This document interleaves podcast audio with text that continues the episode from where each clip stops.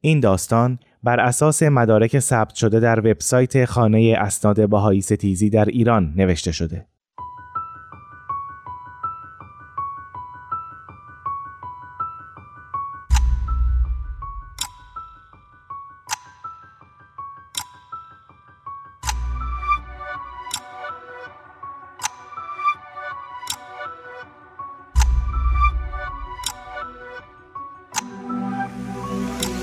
سودای ستیز جهل بر سریر روایت های کتاب سودای ستیز در عین اینکه هر کدام مستقلند ولی به شکلی اجاب انگیز همگی به هم مربوطند. اولین دلیلش شاید این باشد که گردآورندگان روایت هایی را جمع کردند که در یک بازه زمانی خاص رخ دادند. برای همین است که در جاهای مختلف ارجاعات گوناگون به داستانهای دیگر داده شده این ارجاعات را خود گردآورندگان در کتاب چاپ نکردند بلکه دستخط خواننده است که با مداد دور مطالبی خط کشیده و خوانندگان دیگر را به داستان یا داستانهای دیگر هدایت می کند. روایت جهل بر سریر داستان زندگی زنی عالم بود از خانواده دانشمند کسی که خدمات بسیاری به کشورش کرد و درست در اوج پختگی آزمودگی جهالت علمش را ندید و سرانجامش را در هم پیچید. راوی این داستان زنیس محقق به نام اکتاویا وارد از آن سوی دریاها. او در کتاب خاطرات خودش که همه را خطاب به دختر در راهش نوشته از تجربیات و داستانهای زندگیش می‌گوید تا گنجینه با ارزش برای او به جا گذاشته باشد. اکتاویا کسی است که حوادث روزگار او را به ایران رسانده تا ببیند و بنویسد و ثبت کند. نمی‌دانم روایتش به چه زبانی نوشته شده. اما حدس می‌زنم آنچه که در کتاب سودای ستیز چاپ شده ترجمه است و نه اصل نوشته. اکتاویا نوشته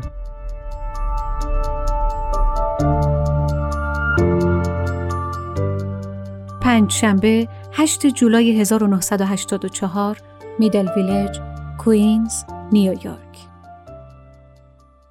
دختر عزیزم امروز از صبح با خودم کلنجار می‌رفتم که بیایم و برایت بنویسم. باید تا یادم نرفته همه چیز را بگویم. همه انرژیم را جمع کردم تا برایت داستانی تعریف کنم. یادت هست مدتها قبل در همین دفتر برایت نوشتم که سالها پیش به دنبال نوشتن زندگی نامه زنان موفق بودم.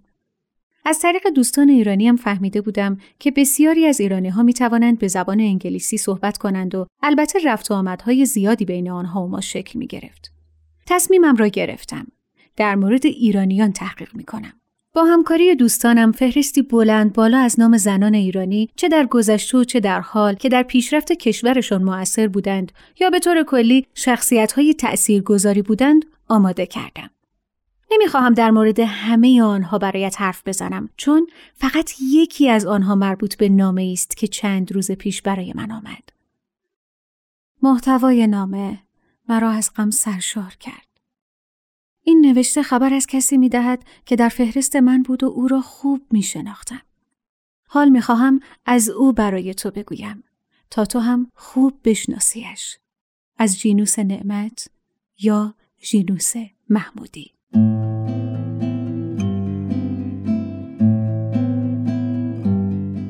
پدرش عباس نعمت در خانواده روحانیون مشهور نجف آباد اصفهان رشد کرده بود که به دیانت بهایی ایمان آوردند. عباس خطی بسیار خوش داشت و میان اطرافیان به همین دلیل مشهور شد. او سپس در گراورسازی استادی چیر دست گشت تا حدی که در بعضی منابع از او به عنوان پدر گراورسازی ایران یاد می کنند. عباس در سال 1928 با خانم کمالیه عجزاچی که معلم مدرسه تربیت دختران در تهران بود ازدواج می کند و در همان سال تولد ژینوس یعنی 1929 به تأسیس روزنامه تهران مصور همت می گمارد.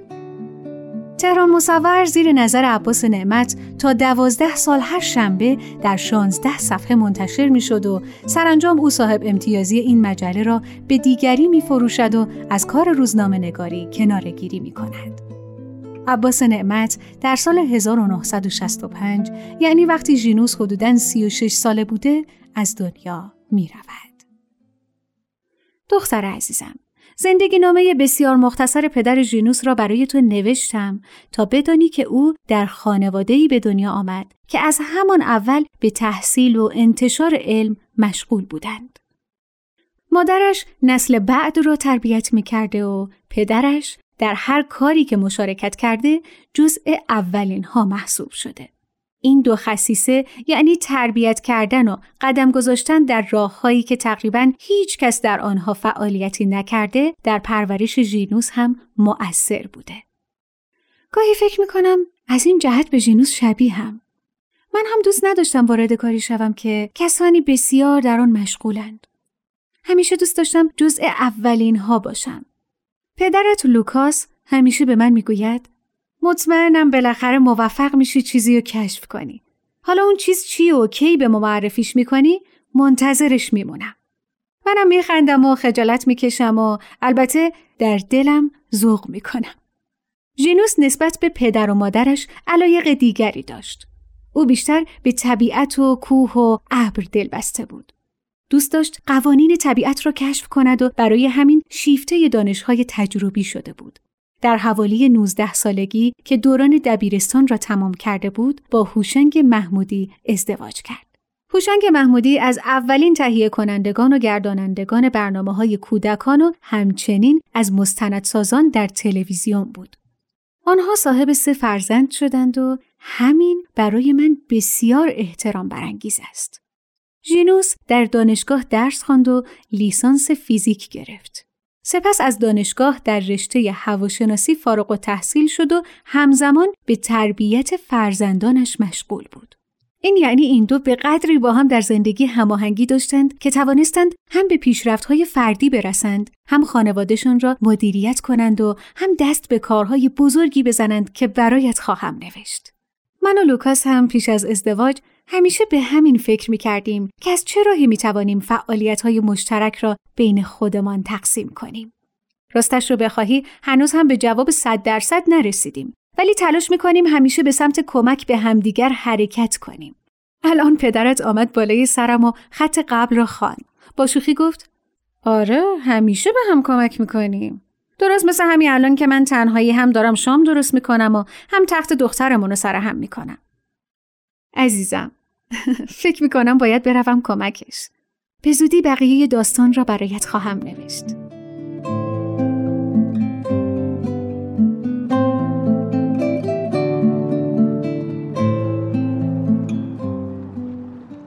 شنبه ده جولای 1984 تریتاون نیویورک منزل پدر و مادر لوکاس دختر عزیزم ما برای آخر هفته آمدیم منزل پدر و مادر لوکاس.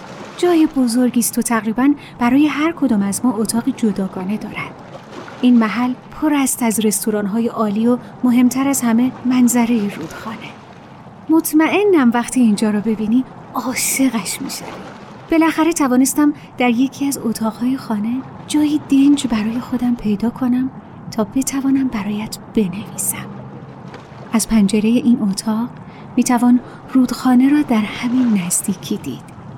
خورشید رو به غروب است و نورش بر روی آبهای مواج رودخانه هاتسن میرقصد. در این یکی دو روز مدام به فکر نوشتن در مورد ژینوس بودم. حس می کنم وظیفه مادریم را انجام می دهم که تو را از زندگی کسانی آگاه کنم که در جامعه خودشان مؤثر بودند.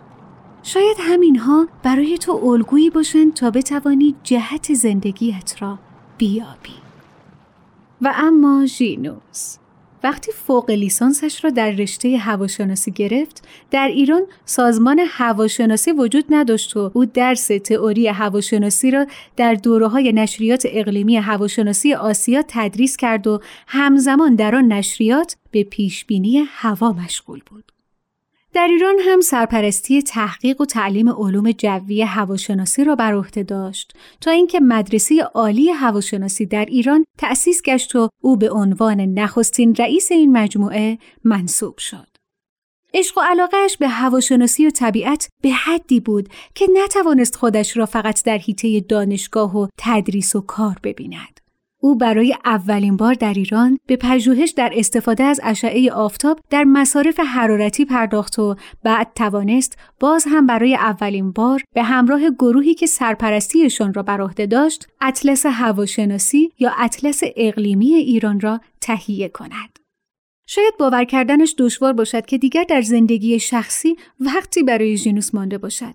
اما او بنابر اعتقادات قلبی و مذهبیش پیگیر حقوق برابر برای زنان بود.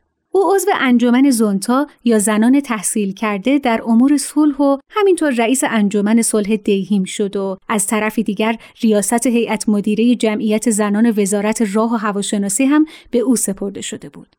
برایم باور کردنی نبود که یک فرد و به طور کلی یک خانواده تا چه حد می توانند در زندگی فعالیت کنند و در حیطه های گوناگون بر جامعه تأثیر بگذارند. به همه اینها اضافه کن تأسیس اداره کل هواشناسی کشور را. تنها وقتی که 26 سالش بود. خودش می‌گفت و البته در خاطراتش هم نوشته که سازمان هواشناسی ایران را از یک اتاق کوچک که در فرودگاه مهرآباد قرار داشت با زحمات طاقت فرسا تبدیل به یک سازمان مجهز کردم.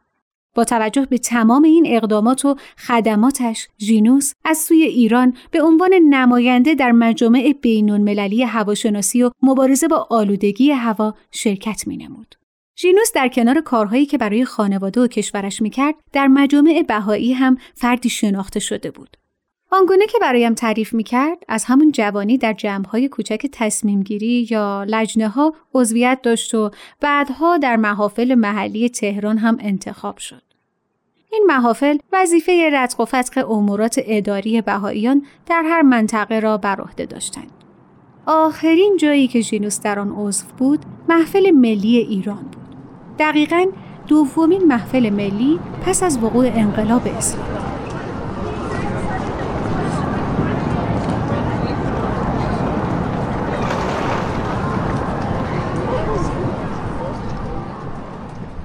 دختر عزیزم نور چراغهای نزدیک به رودخانه جای نور خورشید را گرفتند آسمان تاریک است و صدای همهمه مردم در حال قدم زدن در کنار رودخانه را از پنجره باز اتاق می شنوم.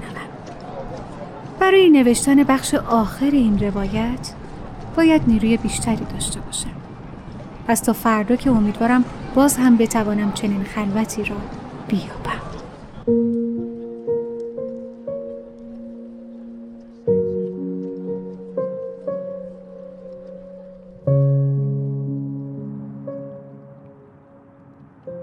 یک شنبه 11 جولای 1984 تریتاون نیویورک منزل پدر و مادر لوکاس. دختر عزیزم امروز باید به خانه برگردیم. ولی من دوست دارم داستان ژینوس را در همین اتاق روبروی همین رودخانه برای تو به پایان برسانم. پس سریعتر روایت را می نویسم و این بار با کمک همان نامه که پیش از این به دستم رسیده بود. شاید از دیروز تا الان به این فکر می‌کنی که قاعدتا چنین کسی منظورم ژینوس است. با این میزان از علم و تجربه با این حجم از اقدامات موفق به نفع مردم و جامعه در هر کشور باید قدر بیند و بر صدر نشیند. اما آیا برای ژینوس این اتفاق افتاد؟ بعد از فوریه 1979 که انقلاب اسلامی در ایران به ثمر نشست، بهاییان از اولین گروه هایی بودند که مورد ظلم مستقیم علما که حالا تمام و کمال قدرت را در دست داشتند قرار گرفتند. همسر ژینوس، هوشنگ محمودی، یکی از اعضای اولین محفل ملی بهاییان ایران پس از انقلاب اسلامی بود که همگی در روز 21 آگست 1980 روبوده شدند و دیگر از آنها خبری نیامد. ژینوس به همراه هشت نفر دیگر در میان اعضای محفل ملی دوم انتخاب شد. اما متاسفانه در 14 دسامبر 1981 آنها هم پس از اتمام یکی از جلسات محفل در همان محل بازداشت شدند.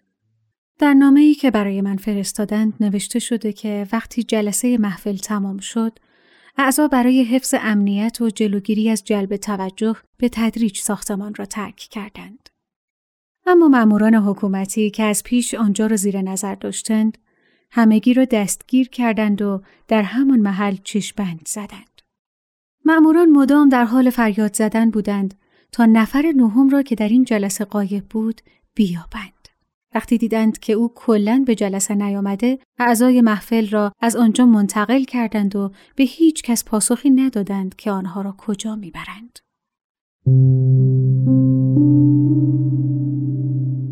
خانواده ژینوس از او خبری نداشتند. وحشتناک است. فرزندانش خارج از کشور بودند. همسرش را پیش از اینها ناپدید کرده بودند و حالا خودش. تنها چند روز پس از اعدامش شخصی از زندان با خانوادهش تماس گرفت و آنها را خبر کرد. آنها نمی‌دانستند جینوس و بقیه اعضای محفل را کجا به خاک سپردند. سرانجام با پیگیری های بسیار زیاد توانستند محل دفنشان را بیابند. در مکانی به اسم کفرآباد در قبری بینا.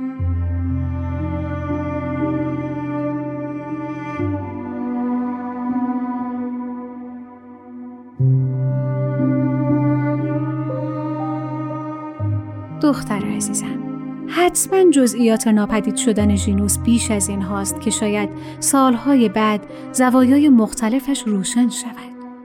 اما هنوز با آن کسانی فکر می کنم که این همه دانش و خدمت ژینوس را ندیدند و او را به خاطر عقیدهش ناپدید کردند. حتی تصور این نادانی برای من سخت است.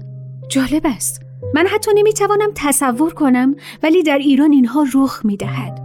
زندگی مردم است و هر روز آنها با این حوادث دست و پنجه نرم می کنند. چه فاصله زیادی است بین ما در این سو آنها در آن سو شاید چه فاصله بسیاری است میان مردمان ایران و حکومتشان این فاصله ها چگونه پر می شود؟ اصلا پر می شود؟ یا آنقدر عمیقتر می شود تا دیگر نتوان کاری برایش کرد؟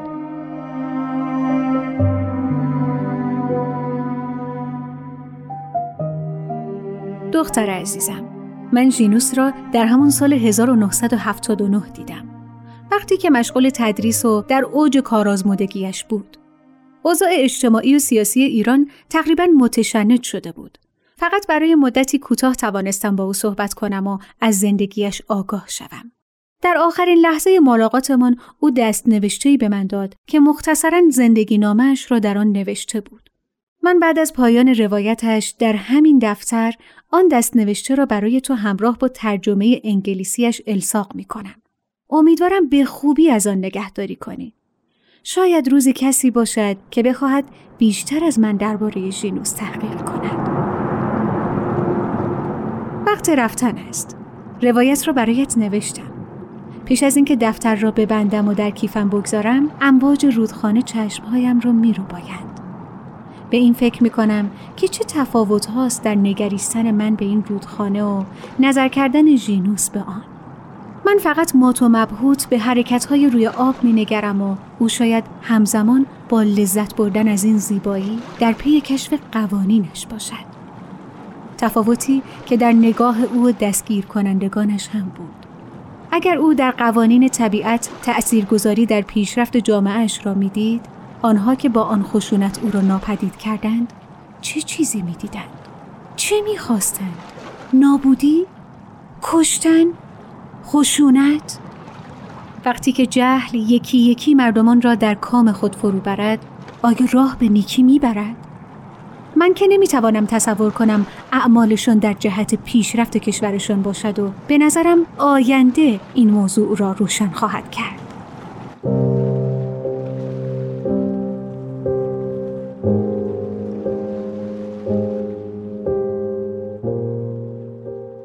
این روایت از آن دست روایت هاست که باید مدام از آن به داستانهای دیگر کتاب سودای ستیز رجوع کرد. بارها در خلال مطالعه این روایت داستان نخود را خواندم تا حال جینوس محمودی را کشف کنم. داستان زندگی همسرش هوشنگ محمودی هم به این روایت گره خورده و البته داستان هفت داماد. شاید در آینده شباهت ها و ارتباط بیشتری میان این روایت و دیگر داستان ها بیابم و سرانجام بتوانم تصویری از زندگی بهایان پس از انقلاب اسلامی به ویژه در سالهای ابتدایی آن به دست آورم. حتما در این راه نیازمند منابع دیگری هم هستم. به نظرم باید این کار را انجام دهم. چون همین تحقیق و تجسس در روایت زندگی اقلیت ها در کشوری بزرگ و پهناور نشان دهنده آینده روشن یا احیانا تیره کشور است. اما این روشنی و تیرگی را چه کسانی مشخص می کنند؟ باید بدانمش.